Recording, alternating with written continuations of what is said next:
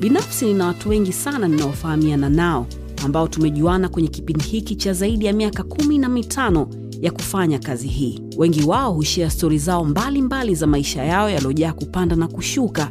Nami sote tunajua maisha ni milima na mabonde, na kila siku kuna mafunzo mapya katika maisha yetu. Hizi ni baadhi ya hizo stori ambazo watu hawa hukutana au wamekutana nazo katika maisha yao, ambazo zitakufanya usome, uwaze au uangalie vitu kwa umakini zaidi, na pia kujifunza. Mimi ni Salama, hawa ni rafiki zangu, na sote tunakukaribisha wewe kwenye Salama na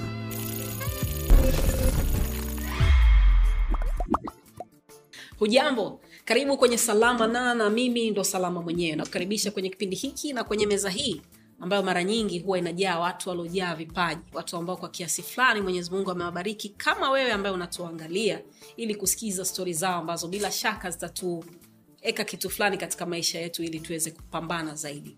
Usually wanakuwaga ni marafiki zangu au watu ambao tunafahamiana, lakini waleo hmm, waleo hatari sana. Ni ambaye nimekuwa nikimwangalia mimi kwenye tv kama wewe ambavyo umekuwa ukiniangalia mimi pengine.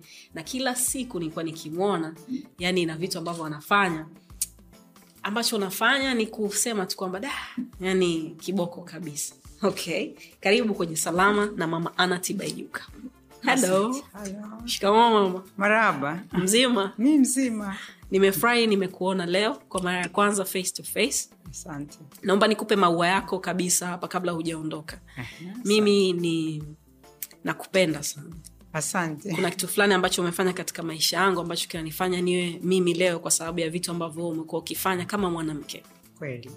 so hongera sana na karibu sana kwenye meza yetu Oh, asante sana. unajisikiaje na hali Ah, mimi yani salama tu. uko vizuri Eh. umependeza sana Ah, Kumbe nimependeza asante. vizuri sana ya kila kitu kimekaa sehemu yake Kweli. E, naona nyeusi kwa nyeusi Eh, nani ambaye alikuwa na kuinspire kwa fashion toka wakati unakuwa eh, sasa kwa umri wangu eh, kwanza salama nami niseme nimefurahi kukutana na wewe kwa mara ya kwanza.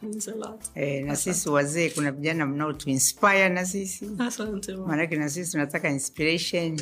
Sasa mimi kwa kizazi changu umri huu eh, sisi role model kwa kweli alikuwa ni Miriam Makeba. Ah, hata kuvaa hata malembo unajua mpaka leo hatujaachana nayo. Nice. kwa sababu role model wetu alikuwa ni Miriam Makeba. Wakati ule akiimba malaika akiimba patapata katika zile harakati za kupigania uhuru wa Afrika Kusini. E, kwa kweli sisi wakati ule tukiwa wasichana wa secondary school hapo nazungumza miaka ya sitini. E, Miriam Makeba. Nadhani sidhani kama kuna msichana wa Afrika ambaye alikuwa hamjui William Makeba wala amfuatilii. Kwa hiyo huyo specifically naweza nikamsema, lakini sasa pia kuna wanawake waasisi wa nchi hii mama bibititi Bibi Titi Mohamed, wengi wale waliopigania uhuru e, mama Sofia Kawawa, mke wa waziri mkuu Kawawa, marehemu wote wameshatangulia mbele ya haki, lakini pia katika zile harakati pia za kumkomboa mtoto wa kike hasa e, mama Sofia Kawawa alikuwa ni mwanaharakati, mke wa waziri mkuu, lakini mwanaharakati in her own right. Kwa hiyo mama Maria Nyerere tumekuwa naye. Unajua, wakati ule wanawake pia waliokuwa wanafanya kazi, lakini tulikuwa pia na mwanamke wa kwanza kuwa waziri Tanzania e, marehemu Lucy Lameck e, kwa hiyo na sisi tulikuwa na wanawake tunawafuatilia. Nice. Yes. kipi ambacho kilikufanya uingie kwenye siasa yaani pengine kilianza na uongozi lakini kwenye siasa sasa kabla hatujaja huku kwenye uongozi na position ambazo umeshawai kushika katika maisha yako. Siasa. Kwanza siasa, najua kizazi chenu wengi mnanijua kama mwanasiasa. Lakini na, na stori nyingine tunazo Eh, tutazungumza. eh, eh, lakini kimsingi ukiniuliza katika maisha yangu katika maisha yangu mi nimekuwa mwalimu wa chuo kikuu mi ni profesa kwa hiyo kwa maisha yangu kusema kweli wala sikuwa mwanasiasa.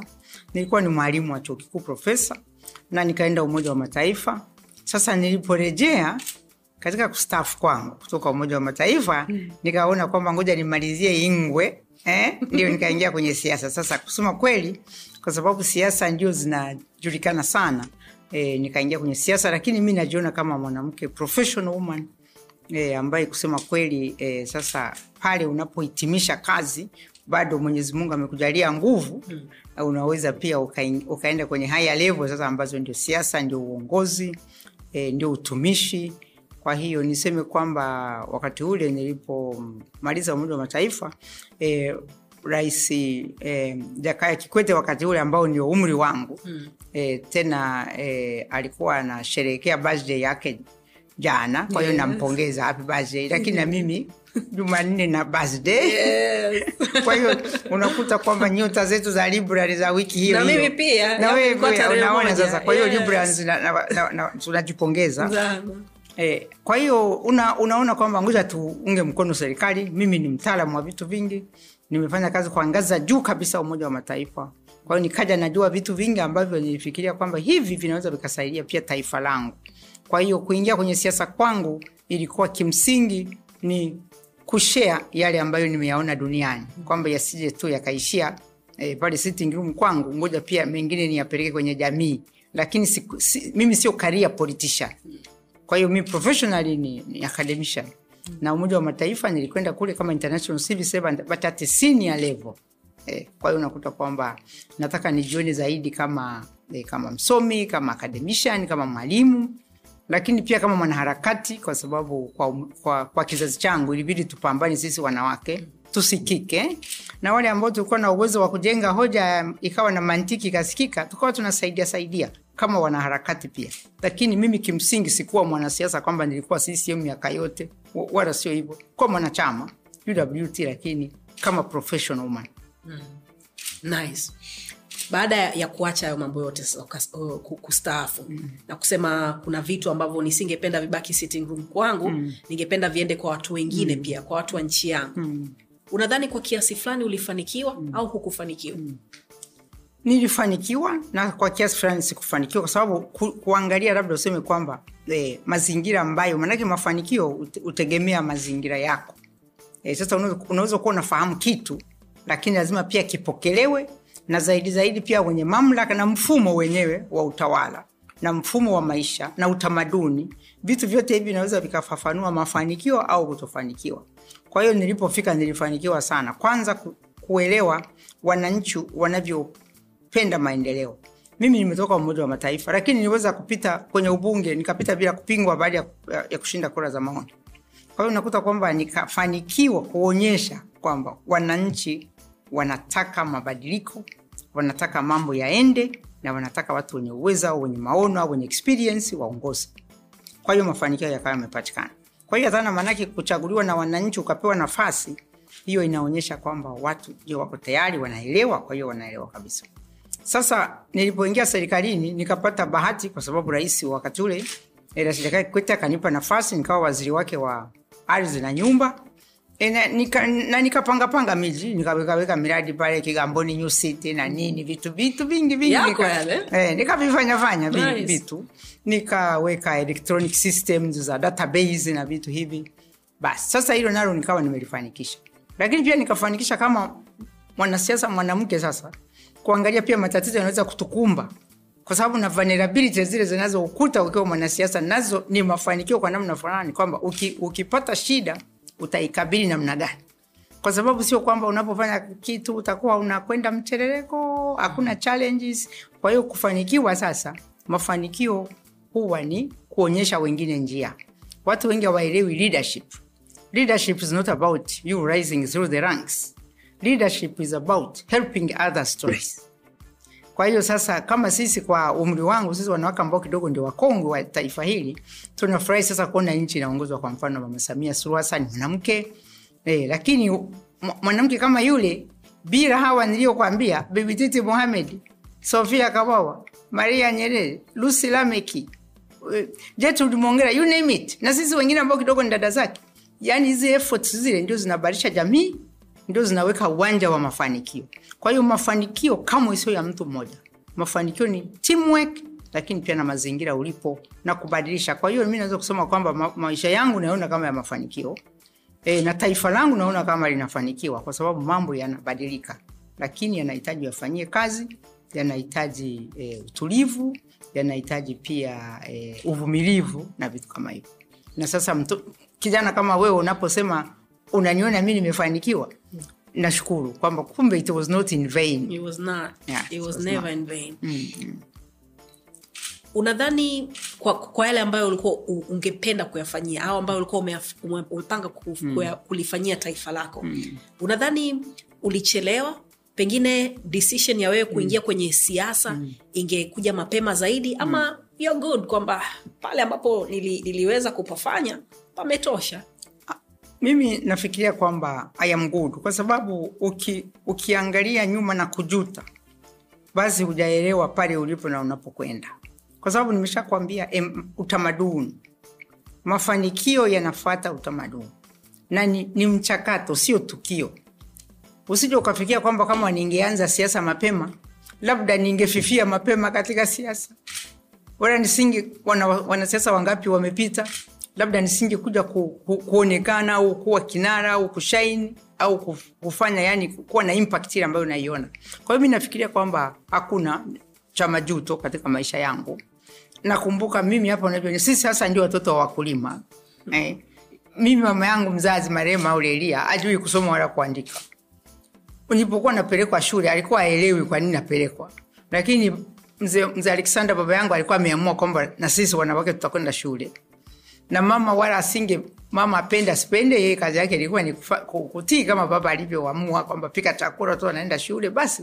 Kwa hiyo unakuta kwamba eh, tunapotoka historia yetu pia ni muhimu kwa, labda kwa kuona kwamba maanake eh, lazima ujue unakotoka ndio utaweza kujua unaenda wapi. Kwa hiyo unakuta kwamba tulikotoka tumetoka mbali. Eh, sasa sisi ni kizazi ambacho mimi nimetemka dar es salaam sijui hata naenda kulala wapi lakini nimetemka dar es salaam kwa hiyo na hapa nilipofika alhamdulillah si hapa. Kwa mtu ambaye aliteremka dar es salaam ajui anaenda kulala kwa nani. Unaona mambo kama hayo. Kwa hiyo kwa kweli tumesoma shule. Walio wengi tuliobahatika mikononi mwa masista shule zilikuwa nzuri sana quality ilikuwa nzuri sana. Lakini wazazi wetu walikuwa hawezi kutusaidia homework hawajui tunafanya nini. Lakini walikuwa na imani kwamba hiki kitu kitasaidia. Kwa hiyo mimi nafikiria kwamba sisi kizazi chetu sisi ambao sasa ni wazee wa taifa hili e, sisi ni watoto wa wapigania uhuru ni watoto watu ambao walikuwa wanapambana na nyakati zile. E, na sasa hivi tunakabidhi vijiti kwa kizazi sasa cha kujenga uchumi. Kwa sababu mambo yote hayo mimi ni mwalimu wa uchumi. Mambo yote hayo kama yatajenga uchumi kama yatapatia vijana kwa mfano kama nii ajira niwapongezeni sana. Vijana mnapokuwa na studio kama hizi mnapo- vipaji vyenu. E, sasa ndio kazi kubwa yani kwa hiyo mi nafikiria tumefanikiwa lakini kazi ya kufanya bado iko kubwa.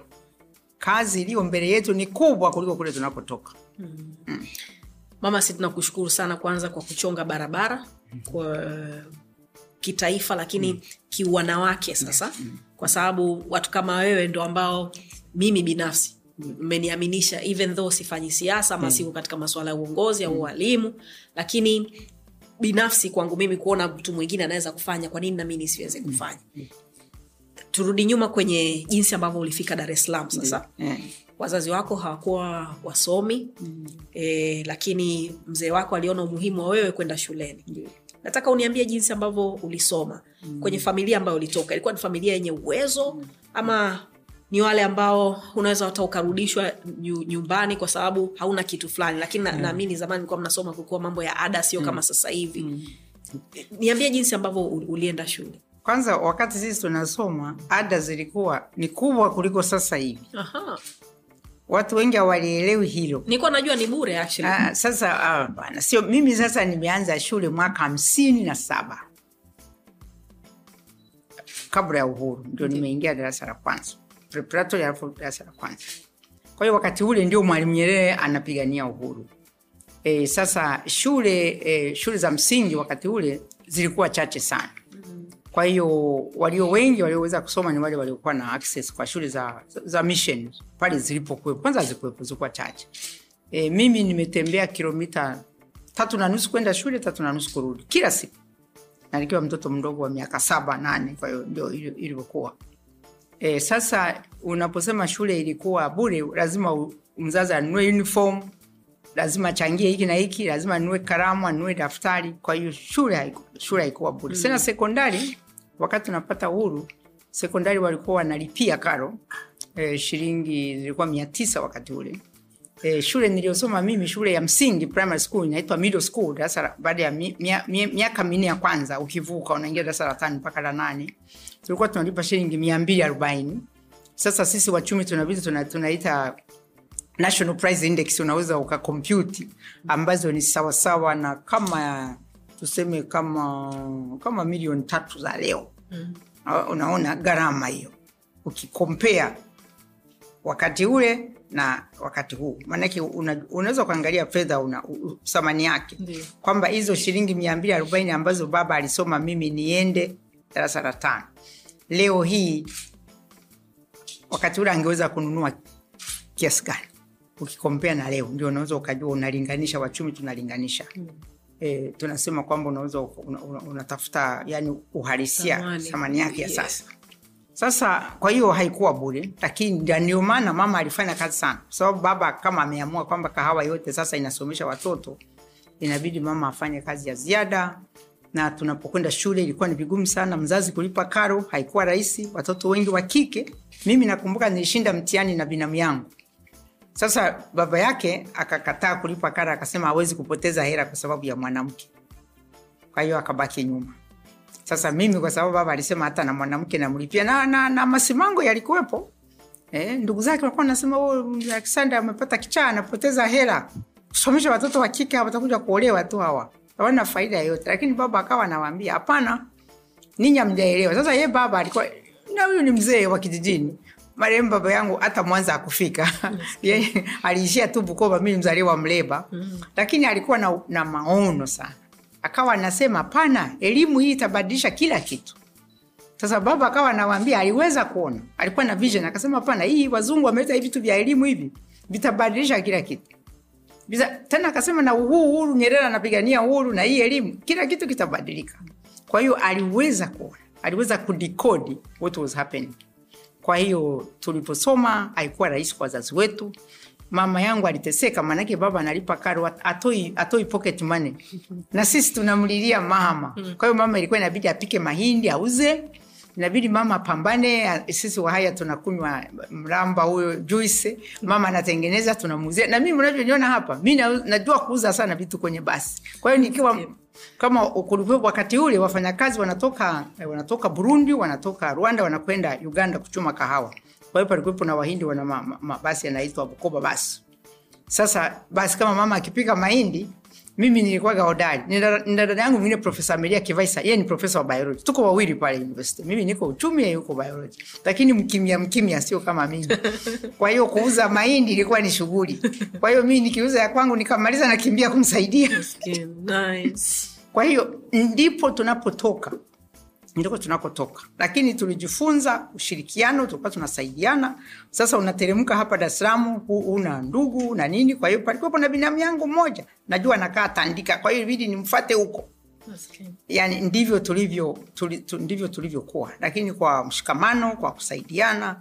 Na mwalimu nyerere alipo sasa baada ya uhuru pale ndio tunaingia. Nasema karo iliondoka mwaka sitini na sita sasa ndio naingia eh, form one pale ndipo karo zikawa zime, zimeondolewa kwa wale wachache waliofanikiwa kuingia kwenye kushinda mtihani. Mm-hmm. lakini kwa mfano mimi nimesomeshwa na kardinali rugambwa mpaka form 4 kwa hiyo shule za mission pia zikawa zinasomesha bure. Kwa hiyo unakuta kwamba kwa kweli wafadhili mbalimbali walijitokeza lakini wazazi wetu yani wazazi wetu walikuwa wenyewe walikuwa na willingness to pay. Labda sio ability to pay walio wengi. Lakini sasa hivi haya mambo ya elimu wazazi wengi they are able but are they willing? Hi- hilo swala linaweza likajadilika. Linajadilika. Inabidi tulijadili. Eh, kwa mzee wako na mama yako. Wakati unakuja daa sasa. Eh. kwanza daa ulikuja kwa sababu gani? Na uliwaagaaga vipi?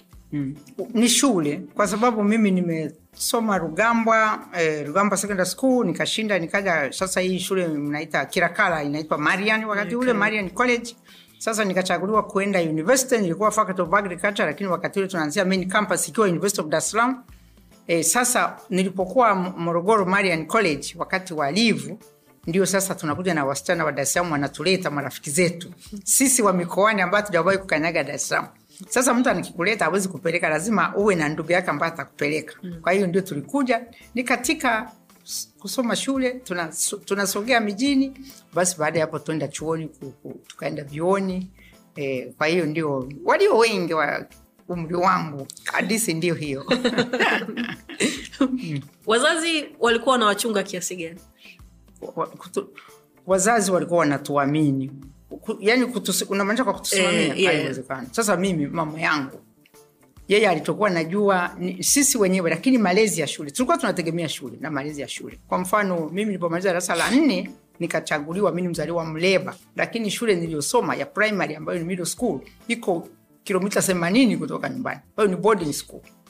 Na tulikuwa tunakwenda nyumbani mara moja kwa mwaka. Kwa tulikuwa mikononi mwa masista kwa hiyo wanatoka kwenye basi wanatupeleka tunakaa. Sasa mama asingeweza kunifuatilia shuleni nafanya nini. Lakini eh, maadili nidhamu. Si- kumbuka sisi watoto wa kike of course watoto wa kike wanaonisikia na wewe ni hivyo hivyo. Kizazi chetu ki, sisi hakuna cha base control hakuna cha nini. E, yani kwa hiyo ilikuwa inabidi ujitunze kama mtoto wa kike ujue kwamba ukicheza cheza yanaweza kakuta uka, ukaacha shule. Mm-hmm. na hapo sasa ndio itakuwa ni disaster kwa mzazi wako zaidi mama ndiye ataraumiwa na nini. Kwa hiyo unakuta kwamba wazazi wazazi walikuwa wanafanya wanaloweza lakini walikuwa wanatuamini. Kwa hiyo tulikuwa mikononi hasa walimu wetu ndio walikuwa wanaweza kutufuatilia. Very nice. Kazi yako ya kwanza ilikuwa kazi gani? Mimi nili, nili, kazi yangu ya kwanza sasa nikamaliza chuo kikuu kama nilivyosema nilikuwa mimi ni agricultural economist nilikuwa kule sokoni mnaita sasa hivi faculty of agriculture kule. Mm. nilishinda nilikuwa the best student kwa hiyo nikabaki pale. Kwa hiyo kazi yangu ni mwalimu wa chuo kikuu kwa hiyo kazi yangu nimebaki chuoni tangu nilipomaliza e, nikabaki pale chuoni lakini nikaja nikaolewa. E, sasa baada ya kufanya kazi pale mwaka mmoja mwaka sabini na tano nimemaliza lakini ikabidi niende kuolewa marehemu mume wangu balozi wilson Tibaijuka alikuwa ni diplomat. Amenisubiri miaka yote hii niko shuleni. Lakini wakati ule ameshapelekwa stockholm kwenye ubalozi. Kwa hiyo ikabidi eh, mimi sasa ndio nifunge ndoa niende kwenye ubalozi. Kwa hiyo nikawa mke wa nikawa housewife kwa kipindi E, mtoto wangu wa kwanza muga alizaliwa mi nikiwa mama wa nyumbani. E, lakini niko sweden. Lakini baadaye waswidi wakaniona ni hodari nimeshamaliza digri ya kwanza. Kumbuka sasa wazazi wazazi walikuwa na nguvu sana kwetu. Mi baba yangu alishasema hataki kusikia mambo ya mtu kuolewa wakati anasoma. Lazima umalize masomo. Kwa hiyo ingawaje mchumba nilikuwa naye lakini inabidi asubiri kama na haraka tafute mwingine. Kwa hiyo kwa sababu baba neno la baba uwezi, u- u- kulikiuka. Kwa hiyo mme wangu alikuwa amenisubiri. Kwa hiyo nilipomaliza ikabidi sasa ni, ni, ni, ni mjoini kule. Sasa nilipomjoini siwezi kurudi huku ikawa migumu lakini eh, nilikuwa hodari best student na nini. Kwa hiyo waswidi walishaona kwamba ni hodari. Kwa hiyo nikaingia pale nikaanza kusoma masters nikaimaliza nilipoimaliza sasa ni, mtoto wangu wa kwanza akazaliwa mungu amezaliwa kule nani stockholm. E, hata mtoto wangu wa sasa ni, ni, ndio nikaanza sasa ku- kuchakalika kwanza kujua na nini lakini waswidi wakaniona hodari. Kwa hiyo nilirudi mwaka sabini na tisa tulirudi kwa sababu alimaliza temu yake kwenye ubalozi alirudi. Bado hapa jawa balozi alikuwa ni afisa tu wa foreign affairs. Mm. sasa alivyorudi kabini na mimi sini mimi mama mama wa nyumbani mke wa diplomat. Mi karudi naye lakini nikarudi sasa chuo kikuu. Si ni mwalimu wa chuo kikuu? Kwa hiyo sasa wakanihamisha kutoka eh, morogoro campus nikaja hapa university of dar es salaam ndio sasa nikawa nimeendelea na karia yangu. Lakini was, was, waswidi washaniona niko hodari. Wakapenda nirudi kumalizia phd yangu. Kwa hiyo nikarudi kule kumalizia. Na kusema kweli kule actually niliweka rekodi maanake nilimaliza phd katika miaka mitatu nishamaliza. Kwa sababu nilikuwa nimeacha watoto wangu wawili huko nyuma. Kwa hiyo nikienda library ulikuwa uwezi kunitoa library. Napambana kumaliza kusudi nirudi nyumbani. Nikaone watoto. Kwa hiyo kwa namna hiyo by the time nina miaka thelathini na tatu nishakuwa phd shamaliza mashallah. Hodari sana. Ilikuwa hivyo. Hodari sana. Yani kila sehemu ambayo ulikuwa unaenda ulikuwa unaacha alama. Na nadhani hiyo ndo alama pia ambayo umeiacha na itaendelea kuwepo katika maisha yako kabla hatujazungumza mambo mengine nataka tuongelee usasa sasa. Mm. usasa ni kwamba sisi sio tu- mtaani tunaita jioni kisomo eh? mtu ambaye amesoma sana. Yeah. sisi kwenye maisha yetu ya sasa sio joni visomi sana. mm. sisi ni watu ambao tunaangalia watoto wetu wanapenda nini tunawaacha wafanye. Hatuwasisitizi kwenda kwenye shule zaidi. Lakini kama anataka kusoma mm. atasapotiwa aende kusoma. Unadhani tuko sawa? Kama nilivyosema mambo huenda na, na, na nyakati na wakati. Huwezi kuleta mambo ya miaka hamsini na stini eh, unasema madingi ukavileta vya sasa hivi. Mambo yamebadilika. Eh, hiyo ni kweli. Lakini sasa pia wakati mwingine mambo yanaweza yakabadilika for better or for worse. Kwa hiyo lazima ubalance mimi nafikiria kwamba elimu yetu kama ilivyokuwa elimu hii tuliorithi kutoka kwa mkoloni ilikuwa inatayarisha watu ku, kuajiriwa eh, kuingia kwenye professions. Lakini sasa hivi pia uchumi unavyokwenda eh, elimu na mimi ni mdau sana wa elimu. Nina shule za sekondari mbili. Za, za kuonyesha mfano model schools. Kuna shule moja hapa Barbara Johnson iko iko hapo Kibamba. Nimeiweka tu kama shule za kisasa. Kwa sababu mimi ninajua elimu na najua kwamba shule nilizosoma mimi hazipo tena. Mimi nikiwa mtoto wa darasa la tano nimefundishwa homecraft. Kwa hiyo mimi najua kupiga deki. Najua kushona kwa sindano. Najua kushona kwa cherehani najua kupika najua kupika chakula cha mfanyakazi wa kazi ngumu kwa ofisa. Shule zilikuwa hivyo. Sasa baadaye lazima nikiri kwamba shule kidogo eh, ya shule ika, tu, watu kawa wengi fedha zikawa hazipo. Kwa hiyo quality shule kizazi changu ni watu ambao tuko, tuko highly trained. Naweza kuambia kwamba na dunia naijuajua hata ulaya kwa sababu wakati ule kwa mfano mwalimu wangu wa sekondari pale Rugambwa Secondary School. Wale masista walikuwa ni masista kutoka Merino, New York. Kwa hiyo wasichana nilipokwenda UN waliokuwa nafundisha Marekani ndio walikuwa nafundishwa Rugambwa. Kwa hiyo unakuta kwamba tulikuwa highly trained.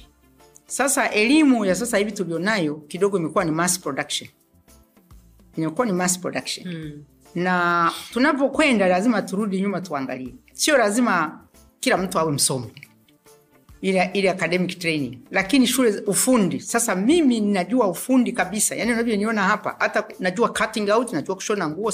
Tena mimi kwenye kipindi cha kushona ndio nilikuwaga wa kwanza wakasema hapana utaenda kusoma science. Lakini ni ufundi ambao ufundi ni kama huwezi kuusahau katika maisha. Kama unajua kushona unajua kushona. Kama unajua kuogelea unajua kuogelea. Kama unajua hivi vitu ambavyo tunasema life skills. Kwa hiyo lazima niseme kwamba shule wakati mwingine sasa hivi zimekuwa tu theoretical and boring. Kwa hiyo wakati mwingine si kwamba watoto hawapendi shule lakini shule hazina ile variety ambayo sisi tulikuwa nayo. Kwa mfano wasichana waliokuwa wanapenda kupika walikuwa kwenye cookery classes. Kwa hiyo wakitoka pale wale ndio watakwenda kwa mahoteli ndio watakwenda catering vitu ambavyo wanajiajiri. Sasa hivi unakuta mtu amefanya digrii ya sheria lakini sasa hivi ana catering company. Wako wengi. Sasa watu kama unaona kwamba basically education has let them down kwa sababu haikuweza kutoa ile variety imekuwa a bit theoretical. Kwa hiyo niseme kwamba cha msingi cha msingi ni kurekebisha. Mimi na- wa- wa- wa- wana vijana mnaambiwa mjiajiri. Lakini sisi tunaowaambia mjiajiri sisi wenyewe tumeajiriwa. Eh? kujiajiri ni entrepreneurship. Na sio kila mtu ana uwezo wa kujiajiri. Sio kila mtu. Kwa sababu ni organization skill. You have to organize labor. Sio kila mtu ana uwezo huo. Kwa unakuta kwamba pia lazima tu, tuangalie mazingira yetu tume, tume tulijikita sana katika kuajiri na kuajiriwa. Tukasahau sasa wajasiriamali. Sasa hali halisi inapotulazimika kwamba mjiajiri lakini lazima unaweza kukuta sheria haziku- hazikusaidii. Studio hii salama kama ni ya kwako unaweza kukuta kwamba haki ziko kwa wafanyakazi sio kwa mwenye studio ambaye lakini yeye ndiye ame, labor. Kwa hiyo ni vitu ambavyo hivyo vitu kama hivyo ndivyo vimetupeleka mtu kama sisi kwenye siasa kwamba turekebishe yale ambayo yako sawasawa hmm. kwa unakuta kwamba lakini kwa hiyo sasa hivi kama unataka kwa kweli elimu ivutie vijana lazima uifanye more relevant kwa hali halisi watakayokutana nayo wanapomaliza. Fantastic. Eh, nimependa ulivyosema ni boring. Yes. vitu yani hakuna hakuna maandalizi. Pengine mtu anaona "Ah, kwa nini nikae huku? Yani havi, haviendi, haviendi kwa maandalizi kama ambavyo nyinyi mlikuwa mna, mm. mnafanya. Mama yangu hivyo hivyo. Mama yangu mi anaweza kufanya karibia kila kitu. E, saa ingine pengine hana tu nguvu lakini ana, ana, anajua. Na akikuona we huwezi mm. au mjukuu wake hawezi anakereka. Haelewi kwamba it again. you know like vipi nyinyi? Yani mbona mnalemaalemaa Eh, unadhani since umetembea tembea ume, umezunguka duniani umeona vitu tofauti tofauti. Unadhani tuna tuna kiwango gani cha kufikia pengine wenzetu walimu? Kwa kikila kitu. E, tu, kufikia tutafikia tusi, tusikate tamaa kwa sababu ah, kwamba tunayaongea kwamba nawe unayaona na nimefurahi kwamba umesema mama anakereka sasa ile inaweza kusema ile wholesome education yani comprehensive education ambayo pia ina maadili ambayo pia inamtayarisha mtu. Kwa mfano sisi kizazi changu tulikuwa pia tunatayarishwa.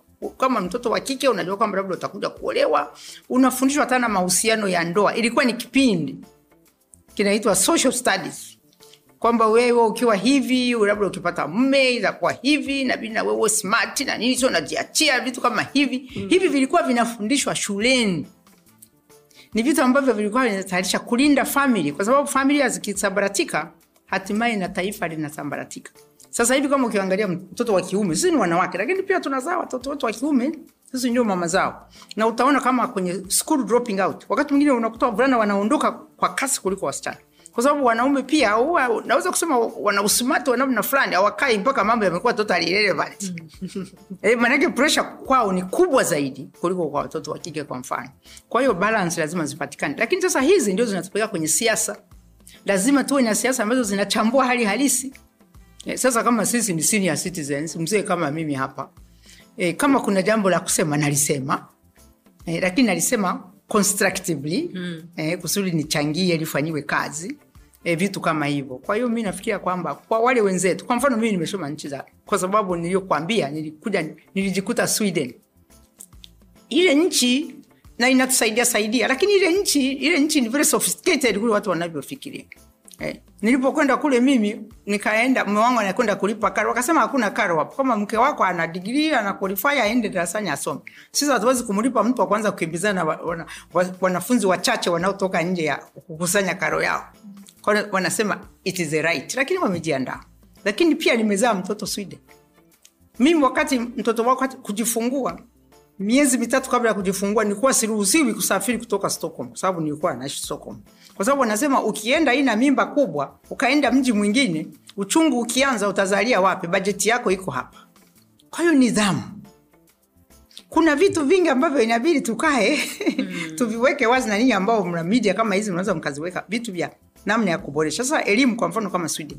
Elimu ina hivyo vitu nilivyokwambia sekondari za sweden kuna wanafunzi ambao wala wasomi historia au sijui lugha. Wenyewe ni carpenters anafanya carpentry tu. Kuna wengine kuna studio kama hizi. Yeye ni mpiga picha. Kwa hiyo wanamwangalia wana wanachuja watoto. Wanaokwenda kufanya hizi academic studies kama za university ni wachache. Sasa sisi ikafika mahali kwa nia njema lakini kwa kukosea. Mm. tukafikia kwamba kila mtu awe na digrii sio lazima kila mtu awe na digrii inategemea. Eh, injinia unakuta kwamba inakuwa tu theoretical.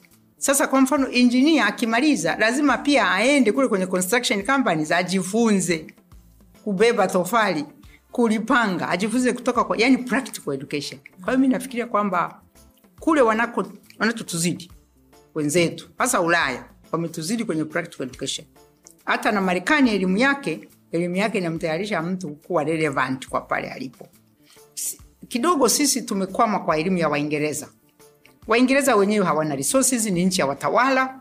Wenyewe wanajua kupiga lugha dunia ndi kote we unajua. Hmm. kwa hiyo sasa sisi tumekwama kwenye hii elimu ya waingereza ambayo ukiniuliza mimi ni lazima sio yote kwamba ni mbaya lakini lazima hali halisi haiwezi kutusaidia na watoto wetu hawajakataa shule ila wanakataa hali halisi ambayo haitawasaidia. Mtoto anamaliza chuo kikuu anatoka na mkopo mkubwa lakini kupata kazi inakuwa vigumu. Kwa hiyo mi nafikia kwamba ulaya kule hawako hivyo. Na nchi, nchi changa sweden holland hazina watu wengi sana. Lakini ubunifu elimu yoyote inayoua ubunifu sio elimu. Kukadirisha watu. Kwa mfano na shule ya baru katika shule yangu siruhusu viboko siruhusu kukadirisha sasa watu wanasema tutakuwaje top 10 nikasema top 10 za viboko hizo staki nataka top 10 kwa ya uelewa sio ya kukadirisha mwanafunzi unakuwa unamsreteni kwa hiyo nafikia kwamba ubunifu kwa sababu kila mtoto kila binadamu ana kipaji ambacho mwenyezi mungu amempa. Sasa shule lazima iangalie vile vipaji ivipange vizuri. Sasa kuna wengine unaambiwa kwamba huyu mtoto hakuna taja ya kwenda mbele, anaweza akaenda labda kawa nesi labda kawa nini. Sasa kwa mfano, kuna vitu vingine unakuta kwamba theoretical training ndio inatuharibia. Tu, tu, tuirekebishe kidogo, ubunifu zaidi na, na, na tu, tupende ubunifu. Huyu Zuckerberg huyu wa Facebook huyu kweli angekuwa hapa Tanzania hata ange, angesajiliwa kweli eh? So angeweza kumuuliza maswali yangu, nguoni, wewe unafanya nini na nini, watu watutanza. Lakini sasa kuwa open, kwa sababu pia vijana na ujana ni utundu, wanajaribisha hiki wanajaribisha kile. Kwa hiyo ndio maana nataka kusema kwamba hatujachelewa, lakini lazima tuwe kidogo na kahasira kidogo, hasira kidogo, kwamba sisi kwa nini mambo yetu hayaendi Eh, mimi nilipokuwa waziri wa ardhi kwa mfano, kwamba sisi kwa nini sisi miji yetu ndio mazagazaga haijapangwa, lakini sasa inataka nidhamu na political will. Eh, nasema ukitaka cha uvunguni sharti uiname. Sasa wakati mwingine tutaenda Dubai tutaenda sijui wapi huko Singapore, vitu vizuri, lakini vile vizuri vina, vina wanasema usione vyaelea vinaundwa. Kwa hiyo lazima tu, tuliangalie hili lazima tuunde mm. unanifurahisha sana mm. um, una watoto wangapi mimi nina watoto watano navyoniona hapa na watoto wanne wakubwa na mtoto mwingine mdogo adopted. Okay, nice. kwa hiyo yes, kwa hiyo na watoto. Sisi pia ni malezi makuzi yetu sikuwa najulia kwamba mwanamke mama yangu akuwa nasema hata kama baba yake anakupeleka shule lazima u, watoto wako wapi wajukuu wako wapi? Kwa hiyo walikuwa wanaweka ileto values pia ya watoto. mm. Eh, lakini kwa hiyo nimejaliwa watoto watano wasichana wa, wa, ni wanne mvulana mmoja. Nice. mvulana eh, ndo wa kwanza si? mvulana ndio wa kwanza. Okay. ndio wa kwanza. Yoyote kati yao ana amefata nyendo zako pengine katika uongozi na vitu kama hivyo au walimu? Sasa kila mtu ana alhamdulillah wote wanajishughulisha. Wana kila mtu kama unavyosema kila mtu anakwenda kwa eh, kadri mwenyezi mungu alivyomjalia. Mm, kwenye mkondo wake. eh, sasa mi nimesema mimi sio mwanasiasa. Mwanasiasa nimeingia kwenye siasa nikiwa na miaka sitini. Kwa hiyo sasa wewe salama miaka arobaini yako hiyo sijui thelathini na ngapi. Arobaini. Kwa hiyo sasa wewe kwa hiyo wewe umesema kwamba mi sio mwanasiasa. Wewe for the time being. Kwa hiyo wewe ndio tunakutegemea. Viti maalum hizi nafasi zetu za viti maalum tulizipigania kwa ajili ya wanawake kama nyie. Kwamba wanaokuja the young ones mje mm. eh, mwingie kwenye nafasi. Kwa hiyo siseme kwamba mi sio mwanasiasa ba kwa sasa hivi. Mimi hapana. Eh, nasema sasa mimi nilipokuwa na umri wako mtu angeniuliza ningesema hivyo. Kwa hiyo hayo ya kesho tumwachie mwenyezi mungu. Sawa inshallah. Eh, so nyumbani kuna yoyote kati Eh, sasa watoto wangu ninavyowaona sasa hivi nikiwaambia tena wanachukia kabisa. Mama siasa unakwenda kuchafuliwa. Mm. nini? Unakwenda kusingiziwa hivi? Nikamwambia sikilizeni mtu akikusingizia kwa nini ikuume? Si unajua anasingizia? Sasa kama unajua mtu anasingizia wewe unakosa usingizi kwa sababu gani? Hiki kitu kinaitwa kujiamini. Kwa hiyo unakuta kwamba eh, kama unavyosema kwa vijana kujiamini kitu you have to know yourself. Mtu akikusema wewe ni kitu fulani sisi wanawake huwa tunapata challenges. Huyu muni huyu maraya huyu. Sasa unakuta mtu analia nikasema unalia nini huyu malaya kwa kuwa mtu anasema wewe ni malaya unakuwa malaya kama wewe kweli ni malaya so you know yourself Eh. Kwa hiyo sasa kwa watoto wangu wengine, kwa mfano vitu kama vya siasa wanachukia kabisa, tena wengine hata na interview kama hii, we mama, kwani ulienda kuzungumza? unaweza ukasema neno likakutoroka. Nikasema "Ah, sasa ukiwa mwanasiasa lazima siku nyingine neno litakutoroka siku, lakini sasa eh, wanasema ni kama kobe. Kobe hawezi kupiga hatua bila kutoa shingo yake. Kwa hiyo akitaka kutembea kobe, they must stick out your neck otherwise you can't make any difference kwa hiyo siwezi nasema wengine labda wanajitafakari lakini kwa sasa hivi ni professional people wanafanya kazi labda angela ambaye ni mdogo yuko shule mm. lakini kwa hawa ambao nashukuru mungu wote wana kazi zao wanaendelea lakini huwa wapendi sana hizi kelele zina vingine unajua tunasemwasema wanasiasa kwa hiyo wanakasirika watoto wanaumia. Mm. eh, lakini huwezi kusema kwamba labda baadaye ni pati ya maturity process. Lakini kitu cha msingi hasa kwa sisi wanawake kama wanasikiliza kwanza ni kujiamini and to be your own boss dhamira yako ndiye bosi wako. Sababu dhamira ndiye mungu tunaishi naye mioyoni mwetu. itakwambia hapa umekosea hapa ujakosea hapa vumilia. Sasa yani kwa, kwa vyote vile kwa dini yako itakavyokuwa. Eh, kama ni mwislamu mimi nimetembea dunia nzima. Mpaka tana na meka nimefika. Sikufika niso, lakini mpaka medina huko niliingia mpaka msikitini wanaruhusu. Mm. sasa mtume muhamed alipokwenda medina sa alikuwa amevuziwa u- uzushi mpaka akakimbilia kule. Yesu kristo huyo sema alifia msalabani. Hawa ni manabii ambao tunaweza tukaangalia kama mfano. Kama wenyewe wamekuwa persecuted. Sasa wewe unafikia duniani humu utakaa kila mtu anakupigia eh, makofi kama nani. Kwa hiyo lazima you have to be daring provided you are doing the right thing. Hiyo ndio dhamira yako sasa kuwa eh, bosi wako. Hata hapo unapofanya kazi siku ambayo umekuwa mvivu unajua kwamba lakini yo nimezengea sijafanya kazi. Siku ambayo umefanya kazi hata na vijana wenzako unaofanya nao kazi.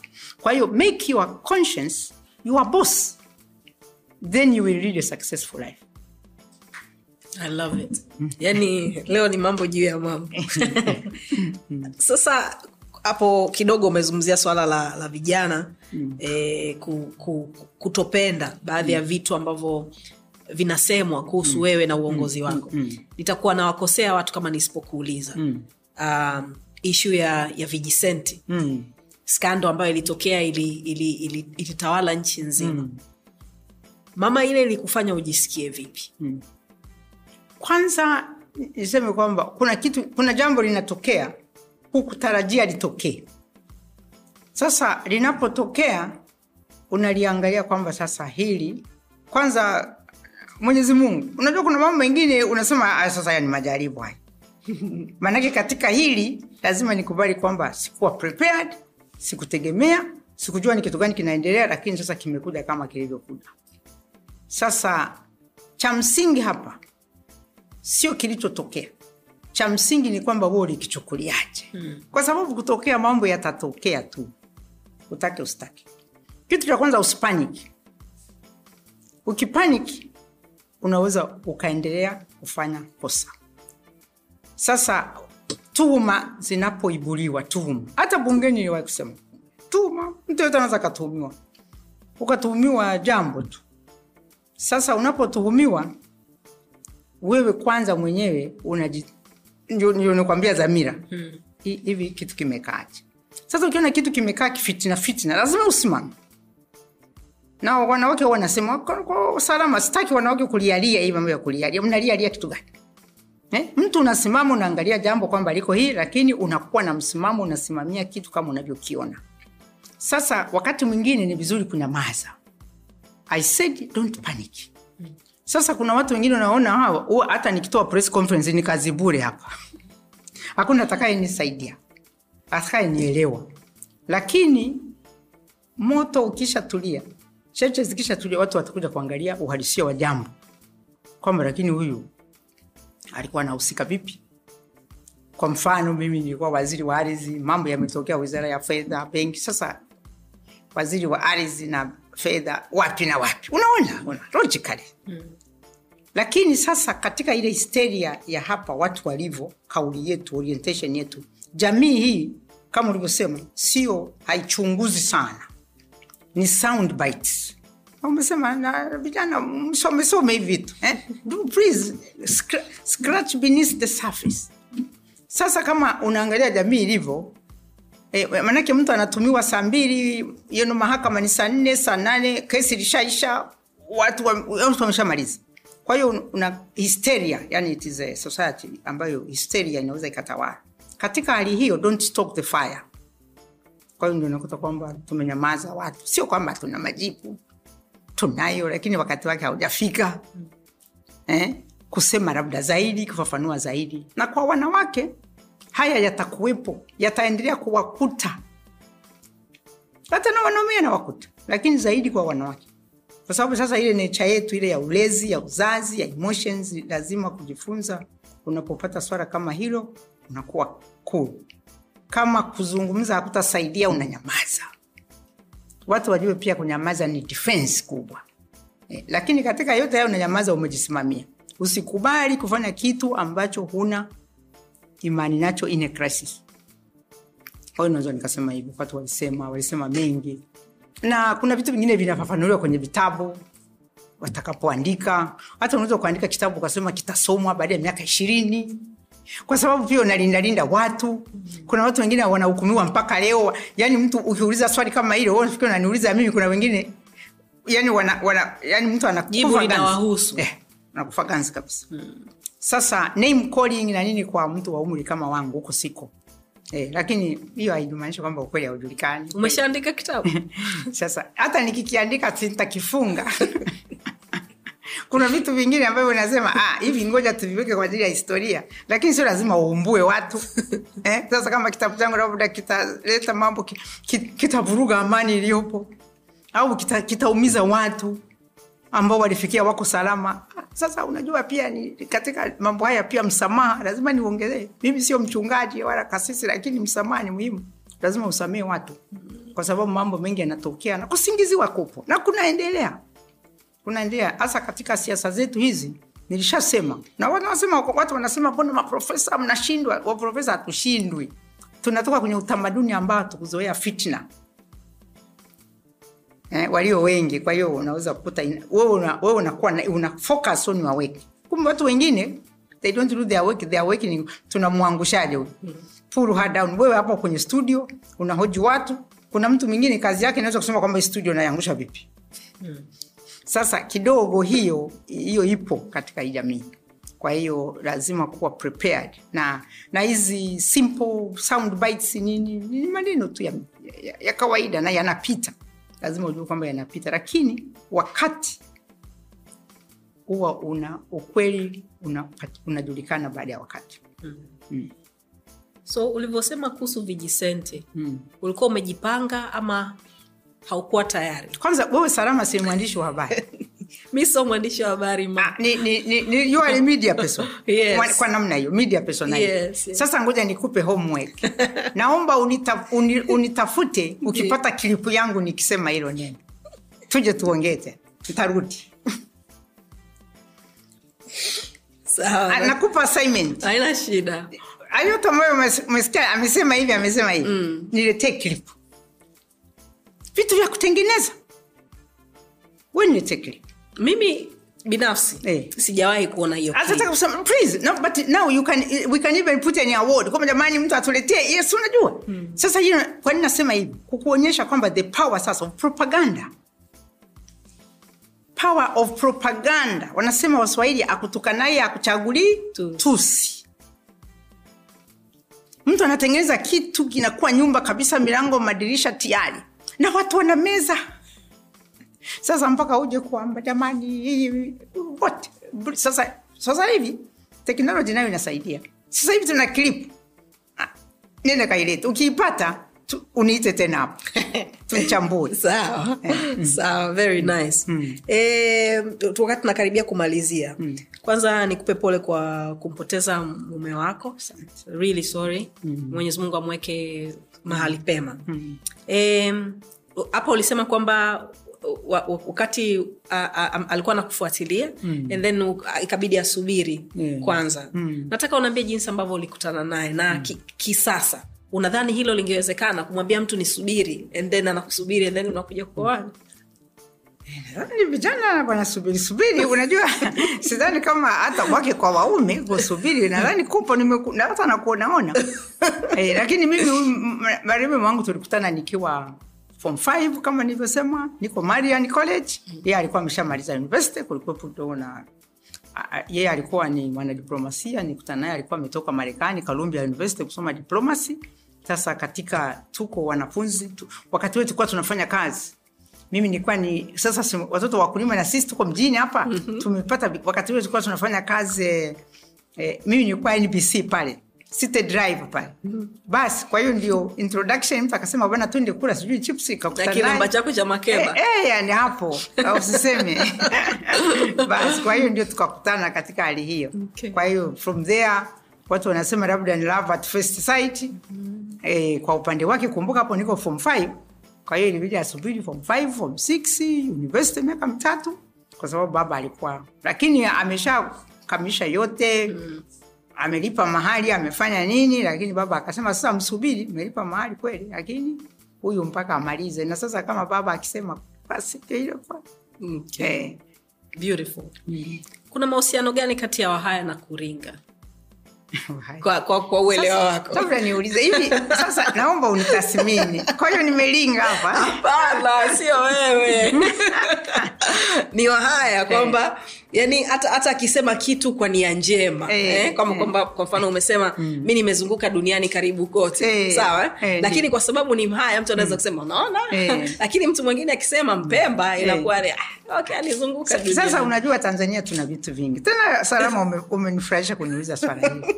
Unajua watanzania wanazungumzia ukabila. Sasa lazima ujiulize hivi mwenye ukabila ni nani? Wewe ambaye upendi kabila langu au mimi ambaye kabila alipendwi hilo nalo tulijadili. Sasa of course wahaya unajua wahaya kabla ya mkoloni kuja wahaya ni feudal society ni society ambayo hata, hata wakati wanahamisha watanzania kwenye vijiji kule kagera watu walikuwa tayari kwenye vijiji. Kwa hiyo ni feudal society kama ninaeleweka ni, ni, ni tawala za kifalme. Kwa hiyo sasa unapokuwa na utawala wa kifalme huwa unaleta utamaduni fulani. Sasa wahaya kama kabila ni kabila maridadi linapenda umaridadi na sasa hivi sasa hivi mkoa wa kagera nilikuwa nasema sema hapa juzi kwamba mkoa wetu sasa hivi umefilisika. Watu wanasema haiwezekani. Ni kweli mimi ni profesa wa economics umefilisika. Lakini muhaya hata yule ambaye hajala amefua shati jeupe ana tai shingoni anakufa kisabuni hivyo hivyo. Kwa hiyo ni ule ule umaridadi. Sasa na katika ongea ya wahaya aina tofauti na ongea ya waingereza ni superlatives zinaitwa. Hatuzungumzi vitu straight kwa sababu ni feudalistic society society za kifalme huwezi kusema kwamba mfalme amelala. Kwa kihaya ni dhambi. Mfalme anapumzika. Halali. Eh? ningekuwa natumia kihaya ungekuwa nakifahamu. Kusema kwamba eh? yani amepumzika. Huwezi kusema mfalme ame, amekufa. Mfalme hafi. Mfalme anatangulia sasa lugha yetu kwa hiyo kwa mfano kusema kwamba naomba uwezi kusema baba ninaomba hela. Lazima uweke nuance. Usema naomba hela za sigara. Sasa huo, sasa hii ni culture. Ni culture ya kutumia superlatives katika kuongea. Lakini pia sasa kama unavyosema eh, na sasa hivi unaona watanzania wanaanza kuwaelewa wahaya sasa hivi naona utani wa kihaya una- kwenye mitandao. Zamani watu walifikia ni matusi lakini wanakuja kurealize kwamba actually ni just a way of, speak, of making things light Eh? Sasa kuna- kwa hiyo macomedians wanaanza kumwelewa Mhaya sasa hivi. Sasa wengine kwa sababu alikuwa ni tabi, sawa ni kabila lenye elimu kidogo kwa sababu ya huko nyuma, lakini sasa hivi mambo yamebadilika. Sasa hivi mkoa wa Kagera ndio mkoa wa mwisho Tanzania kwa kipato, una hali mbaya na watu hawajui. Hata hata hata nilipoandika kwamba Kagera twafa, yani tunakufa, wahaya wengine wakanishambulia. Sasa profesa, hivi vitu nikawambia hapana, eh? Hapana, kujikua si kuanguka, ila lazima tuamke sasa. Yeah. Hali halisi ni kwamba mapato nini, kwa sababu tulikuwa tunavitegemea, sio ni mkoa ambao unaendeshwa na tunazita remittances, it's a remittance economy. Kwa hiyo wengi waliovuka, walio Dar es Salaam, walio Mwanza, walio nini, wanatuma hela nyumbani, lakini familia za kwetu ambazo hazina mtu aliyevuka na mi nimekuwa mbunge kule miaka kumi so I know what I'm talking about. Kwa hiyo nataka kusema ni kwamba eh, hiki kitu cha wahaya ukielewe kama kilivyo, tena ni watu wa, sio watu wa, kwa sababu ni feudal, sio watu wagomvi, sio watu no mm. Lakini sasa pia vijana wetu walio wengi eh, wa- ha- hawana ajira na kwa sababu kama ulivyosema wamelelewa kufanya hizi kazi labda za ofisa, wasipopata kazi unakuta wengine pale ndio wanachongachonga midili humu mjini na wenye wamo humo wanachonga dili Yeah. e, lakini kusema kweli hawana ubaya na mtu ila na, na mi najua watanzania hawana ubaya lakini kuna wengine sasa kuna wengine ambao unaona kwamba huyu sasa apendi wahaya unamuona vi unaviona niko kwenye social media Kitu kikimtokea mhaya mtu anasema na ukabila. Sasa unasema mwenye ukabila ni nani? Huyo mhaya aliyepatwa na jambo au wewe ambaye utaki kabila lake? Hivi vitu vipo. Lakini sisi kama tulivyo sasa hivi tunahitaji kwa kweli kusaidiwa na rais samia alipokuja kwetu kule alikuwa amekwenda kagera.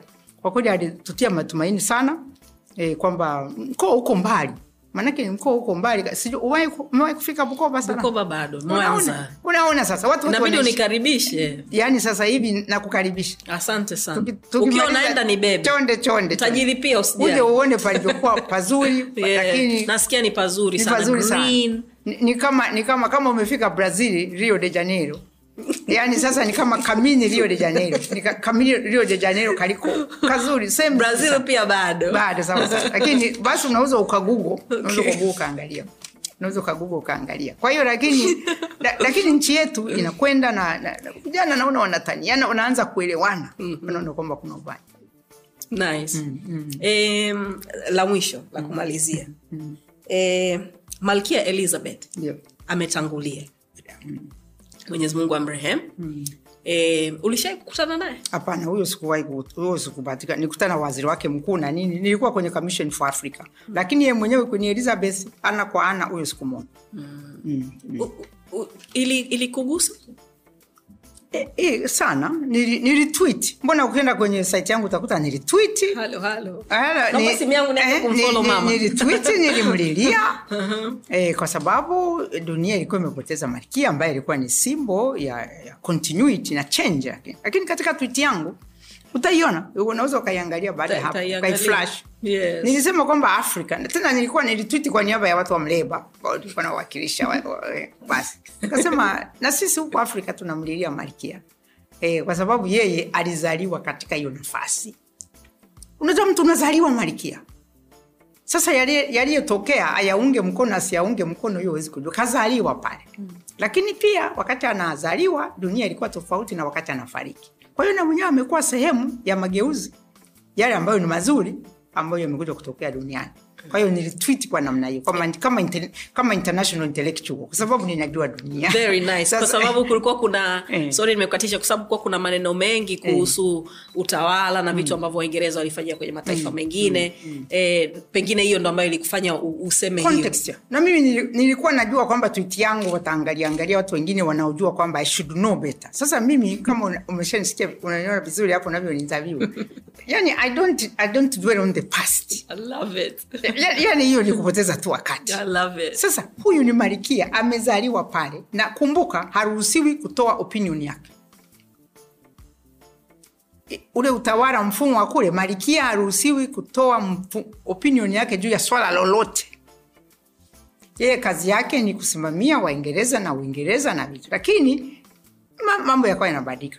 E, waziri mkuu tony blair mi nilikuwa commission for africa nilikuwa memba tulikuwa na marehemu rais mkapa tulikuwa pale na ndio tukaweka mageuzi afrika tukaweza kusamehe madeni. Watu wanasikia madeni yanasamehe. Yanasamehewa kwa sababu ya ile kazi tuliofanya na tony blair.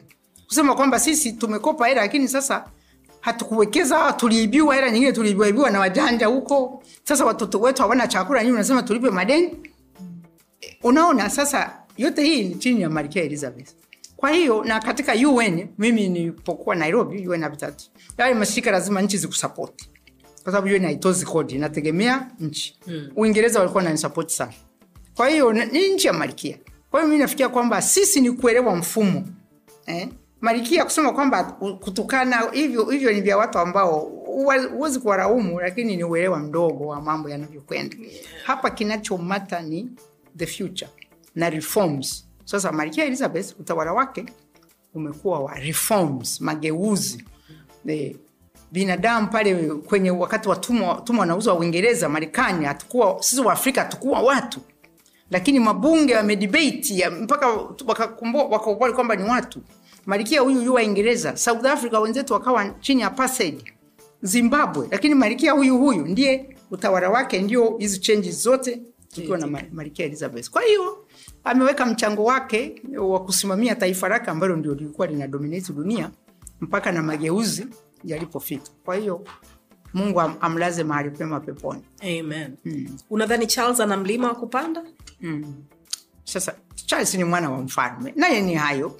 E, unajua wewe salama we na mimi tukitoka humu kuna kamera inayotufuata paparazi hawa si wanatuacha tu hapo kwenye studio. wewe tangu uzaliwe chaka pyaka watu wanakukimbiza.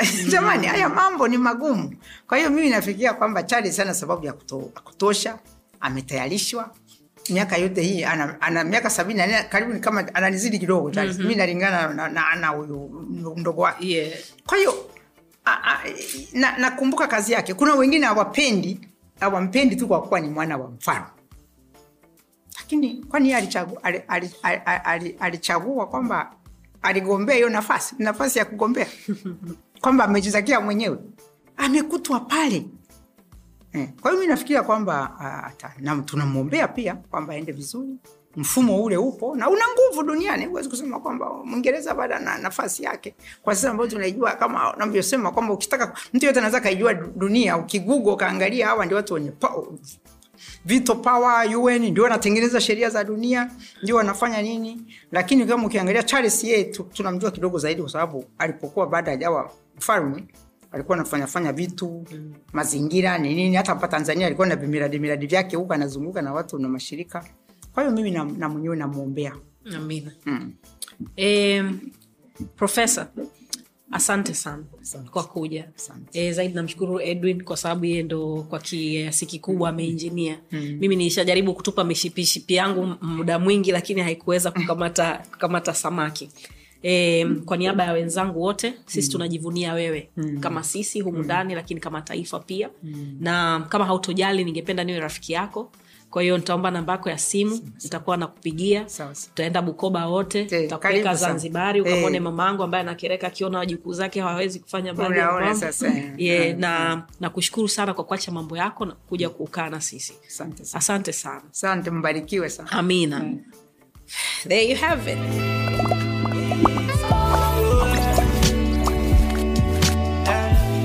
Vipo vya lawama sio shida, vipo vya kupoteza sio muda. Wenuka na ukimbize ndoto. Ah, ah, ah.